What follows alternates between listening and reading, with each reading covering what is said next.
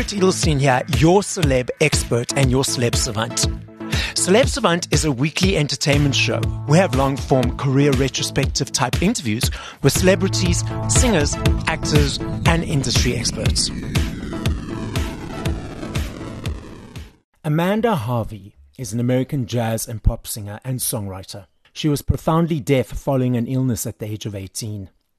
Mandy was a contestant on the 12th season of America's Got Talent, where she performed original songs during the competition and came fourth. Mandy's debut album, Smile, came out in 2009. Her second album, After You've Gone, was released in 2010. In 2011, Mandy won VSA's International Young Soloist Award and later returned to perform at the Kennedy Center. Her third album, All of Me, followed in 2014. Her fourth album, Nice to Meet You, was released in 2019. Her fifth album, Paper Cuts, arrived in 2022. Up next on Celeb Savant, we've got Mandy Harvey. How are you? Where do we find you in the world and how are you doing? Uh, right now, I am in Tampa and there's a bit of a storm going on, but uh, it seems to be doing okay. And I'm great. Where are you? I'm in South Africa. Oh, that's fantastic. I have a couple of friends who are from South Africa. Oh, awesome. Awesome. Amazing. Mm-hmm. Can you hear me? Captions. Oh, okay. Audio captions. Cool. That's why I had the phone. So I just, I, I, I, wanted to be able to make sure I could read at the same time. Okay. You were so sweet. You were typing things out for me. I was just like, oh, that's lovely. I'm so thoughtful of you. So if you need me to repeat something if the captions aren't coming clearly, just let me know and I'll repeat or type. Is that okay? Cool. Perfect. Let's now rewind to the very beginning.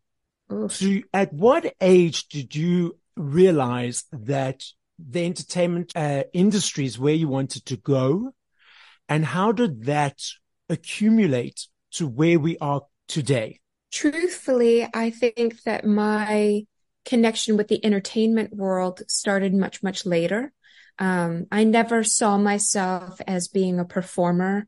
Um, as far as like having people look at me all the time and having the attention, that was something that kind of created and, and was birthed on its own based off of necessity. Um, my journey with falling in love with having music be the core of my focus uh, started very young. When I was about four, I had made a very concrete decision that I needed to be a part of music in some capacity forever. And that was based off of being in a choir class and being handed the sheet music and being able to see the words of what everybody was about to sing in black and white mm-hmm. and be a part of the conversation instead of being that awkward, hard of hearing, not fully understanding, and so very isolated child. It brought me into the, the community. It brought me into the fold. And that was just infectious. And then how did that progress to where we are today? Yeah. So I, I started, I started with choir. Yes. And again, I, I was very, very shy, very scared. I used to throw up and pass out oh, when wow. I had people staring at me. So, um, my goal was to focus on music education and not performance. Okay. And I went to college for vocal music education. And during my first nine months of being in school, that's when I, my hearing loss really started to progress very quickly. And so I became profoundly deaf in both ears in, in that time frame. And so after losing my hearing, that's when the journey started mm. on actually having performance become part of the focus of my life because truthfully, my heart was devastated for not being able to do education, but I needed to find a way to still be a part of music. And this ended up being how I got back into it. If it's okay asking these questions. So when you completely lost your hearing, Was it yeah. an automatic thought? Okay, I'm going to pursue it. No. Or was, did it no. take a while? Yeah. Oh my gosh. Well, you know, it's, it's the same as anybody who goes through any sort of trauma. Yes. There, there is a period of mourning, a mm. period mm. of fear, a period of loss. And uh, for me, a great deal of depression, um, that I had to really come to terms with. I think it's, it's very interesting because a lot of people say, Oh, you overcame your deafness and then pursued music. Mm. Truth be told, mm um, I am deaf. That's just part of my life. I yes. didn't overcome my deafness, mm. but I needed to get to a place where I could embrace who I was and actually love myself for who yes. I was and love my environment. And so that took time. I really did struggle because the world kept telling me what I could and could not do yes. so much so that I really believed it. And so I just didn't pursue music because I was told if you're deaf, you can't pursue music. If you're deaf, you cannot sing. If you're deaf, you cannot be a good musician. And then later finding examples of deaf musicians, I was like, but, but what about, but what about, but what about? Mm. Okay, okay, okay. You can't be a good musician if you're deaf. You can't be a great musician if you're deaf. And I'm like, that's not true. Mm. And so it was a lot of time and a, great deal of support and care from people that actually pushed me to get back into music. So to become that great musician that everyone labeled that was not part of your journey, was it practicing, working hard at the skill? What was it that allowed you to say, Hey, I'm great. I'm greater and I'm going to be greater even more. And you can put those labels in the toilet and flush him. well, I, you know, I think my, my, my middle child syndrome would say that I don't really see myself that way ever. But, um, truthfully, it was a lot of different people pushing me to do things I was uncomfortable to do. When, when music got taken away from me, my dad actually reintroduced it to me okay. in the form of playing guitar with him. So I was playing guitar with him. I didn't want to do it, but I, he asked me to. I said yes. And I was feeling the vibrations of this instrument mm. and realizing that music and sound didn't cease to exist. I just am absorbing it differently. I, am feeling it now and I'm yes. paying attention to it differently. My dad pushed me to try to figure out a way to sing, to learn a song and I didn't expect much. From there, I created a system of feeling vibrations, looking at visual tuners and feeling where those notes felt the most on my throat and then kind of playing my throat like an instrument based off of how it feels. And from there, my old vocal coach actually pushed me to take voice lessons again. And then she pushed me to performing at a jazz club in Fort Collins called Jay's Bistro. And then the owner of Jay's pushed me to come back and be there like every week. Mm-hmm. And then one of the patrons asked me to record an album. And so it was just kind of me saying yes to things and then trying to figure out how to make it work after yes. I made the commitment. I love that. So I never expected it yeah, to yeah. go went. Yeah. I, I love that. I love it because the lesson and the journey that you are speaking of and relates to everyone in their world. It's all in different ways. For example, it's about, yes, showing up. I'm going to do my best no matter what labels or limitations or whatever society or people put on me, I'm just going to be there and be present. And a lot of people, unfortunately, don't say yes and don't pitch up. It's sad, but I get it. You know, yeah. we've created a society where if you fail, mm. then you, you should just disappear. Like, how could you? Yeah. How dare you fail? And, you know, uh, the younger, younger people that I meet and students that I meet are just petrified because they don't want to get canceled. They don't want to just uh, be made fun of and, and, and ripped apart. And there's a part of me that just wants to shake them. And I'm just like, guys, failure is a part of success. And no matter what you do, you will fail at something. Hmm. And for your brain to be able to understand what went wrong so you can do it better, it's, it's a part of the journey that is precious and something to celebrate. Yeah. We failed. Hell yeah. let's do it again. And let's see if we can do something different. In my mind, in my world, I don't believe that anyone fails because if a person learns a lesson and grows, how can anything ever be a failure?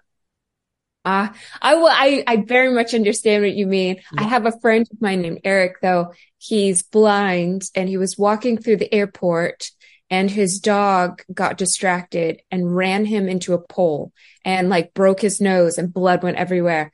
And he was just like, sometimes you smack into a wall.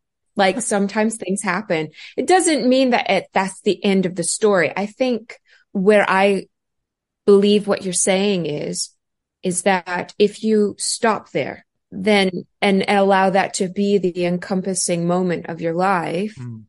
then then it is a true failure. However, if you've learned, if you move, if you grow forward, mm.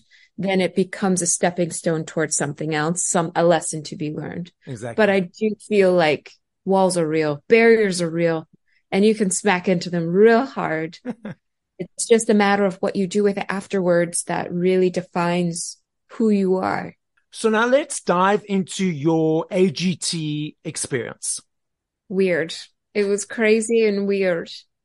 I didn't originally want to do something like a television show, mm-hmm. um, especially one that's um, where you get judged because, you know, you have you have a singer against a magician, against a ventriloquist, against a comedian. It's apples to oranges to grapes to, you know, like it doesn't, yeah. none of these things, they're all, they're all acts. Yes. But they're so specialized and so different.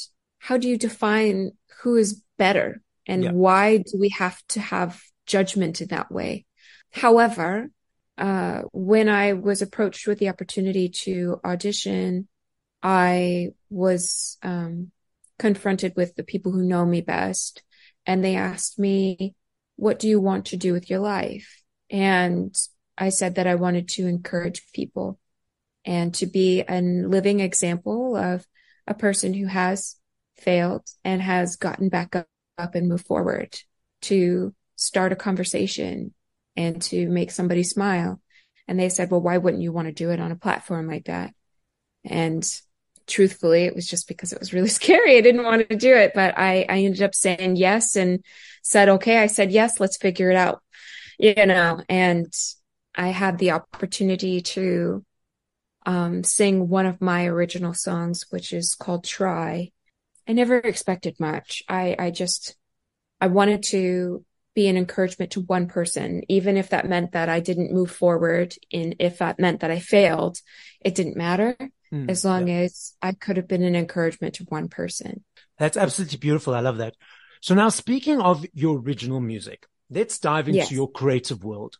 So from zero to a three to four minute song, what invigorates it? What motivates it? Is it easy? Is it difficult? I think it's, it can be a little different depending on the day. Um, but a lot of songs, I'll be doing something and something will hit me in the head and I'm just like, oh, I should write this down. Uh, so for example, try, try was based off of a conversation that I had. Um, I'm a, I'm a, an ambassador for a nonprofit organization called No Barriers and their slogan is what's within me is stronger than what's in my way. And I was sitting on the floor and I was thinking, what is my actual barrier? What is the thing that is really causing me to stop? And it's not my hearing loss. It's not my physical limitations. It's not my invisible disabilities. It's not the struggles that I face physically. What is it that is actually preventing me from being successful? Fear and it's me. And so I sat on the floor for 10 minutes And that's all I, I just sat with my ukulele and I played a couple of chords in a, in a random pattern and then just wrote to those chords and wrote how I felt. And that's just kind of how it came out. The melody and the words came out at the same time. And uh, I write a lot of music that way, very quickly for me. I just need a beat. If I have a, if I have a, if I have a beat in my head or a, a an emotion in my head, it's very therapeutic, commonplace, you know, for me just to put thoughts down. Well, I've heard this. It's like writing in a certain way, a diary or, you know, yeah. your own personal diary and going through the emotions and therapy and releasing. I've heard that from a lot of artists. Yeah. That's, that that's how it is. You said that it takes very quick. If a song is taking a little bit longer, do you keep yeah. going on it until you get something or do you sometimes le- let it go? For me, what I like to do is I like to focus on what is the core emotion that I want people to have? What is the core meaning of the, of the piece? And what are all of the feelings and what are all of the phrases that I feel when I think about those two things? Yeah. And I write all of those down on a piece of paper. And if I get stuck and I, I'm just getting frustrated, I let it go and I move on to something else. And then a lot of the times, you know, you'll be doing something mundane like washing dishes and you'll, you'll, you'll think of something, be like, huh, and it, you go backwards. But, uh, very rarely do I feel stuck. I think my brain has a lot of things to say. So I, uh, I, I find that to be relatively relatively easy.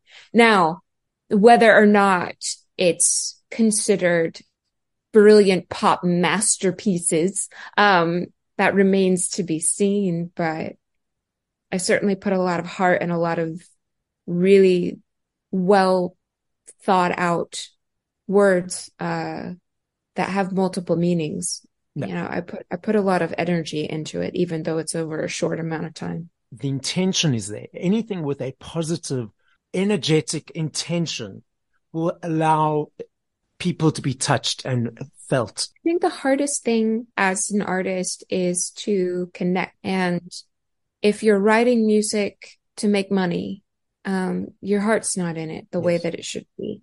If you're writing a story that is important to you, mm-hmm. um, people will feel your emotion and and that that emotion connection is is the most beautiful compliment that you can get as a as a songwriter if if we found a place where we can have different viewpoints different journeys different lives and connect in this moment yes. and feel something together what what more of an honor can can i have exactly and the songs or the people that are writing music to make money people see through that. It doesn't feel right. There's something missing. No. Now, yeah. s- speaking of songs, mm. I love this game. I know if I had to, I know if I had to ask you this question in two days, two hours, two weeks, I understand and I recognize that your answer will be different every time. okay, I'm nervous. be nervous. But if you had to push play to five songs by other artists once we've finished this conversation, what would those five songs be and by whom? The first song would be Without You by Harry Nilsson. Yes. Uh, it's the first song that I ever made me cry. Uh, I was in elementary school and the first time I heard it, it actually brought chills to my arms mm-hmm. and, and made me cry. Um, two would be, oh gosh, probably it's something by Supertramp, you know, maybe Dreamer or Hide in Your Shell. Oh, I love that one. Hide in Your Shell. Um, third one would be, um, Comfortably Numb, Pink Floyd. Fourth would be Don't Let Me Down by the Beatles. Mm-hmm. Don't Let Me Down. And five would be gosh, there's so many that are like in my head. I'm trying to think which one I would like more than the other. Honestly, um, there's a there's a song by Etta James called Rather Be Blind. I like that one. Do you know that one? I need to look it up. I know Etta James. So now, Mandy, mm. what's next on your journey? Well, so right now I am, um, I'm, well, I'm always working on new music. That's, that's a given. I'm working on a children's book, um, that I think is really fun. So I need to, uh, find an editor for it. So I've, I've already kind of compiled everything. I've got, I've got it ready to go. Um, I am, uh, looking forward to going to Hong Kong in the fall to do a concert with the True Colors concert. Mm-hmm. It's um, an orchestra and a choir, and all of the musicians have a different disability or a different barrier. So it's showing in a massive way the um, success and the dedication and the hard work that an individual brings regardless of the barrier that they mm-hmm. face.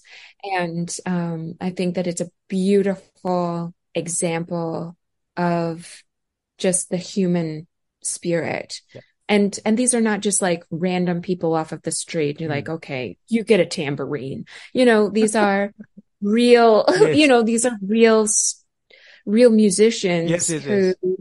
you know, are just as amazing as anybody else. Yes. So um, I think it's a it's a beautiful showmanship, and so there's that. And um, gosh, I have a documentary that's coming out soon. Yeah, and potentially doing a couple of other gigs up in in Europe, and just trying to get involved with as as much as I can. The podcast is listened to throughout the world. As a final message to the listening audience, what would you like to say? As a final message, mm. I would really encourage you to look at the things that you want to accomplish in your life and try to isolate what is standing in your way from accomplishing them and know that it's a matter of you trusting yourself mm-hmm. And creating a community, a core team to find people who can push you past your comfort zone, lend you hope, cheer you on, um, lend you skill sets that maybe you don't have. But if you find the right people and they can push you, it's amazing where you can go.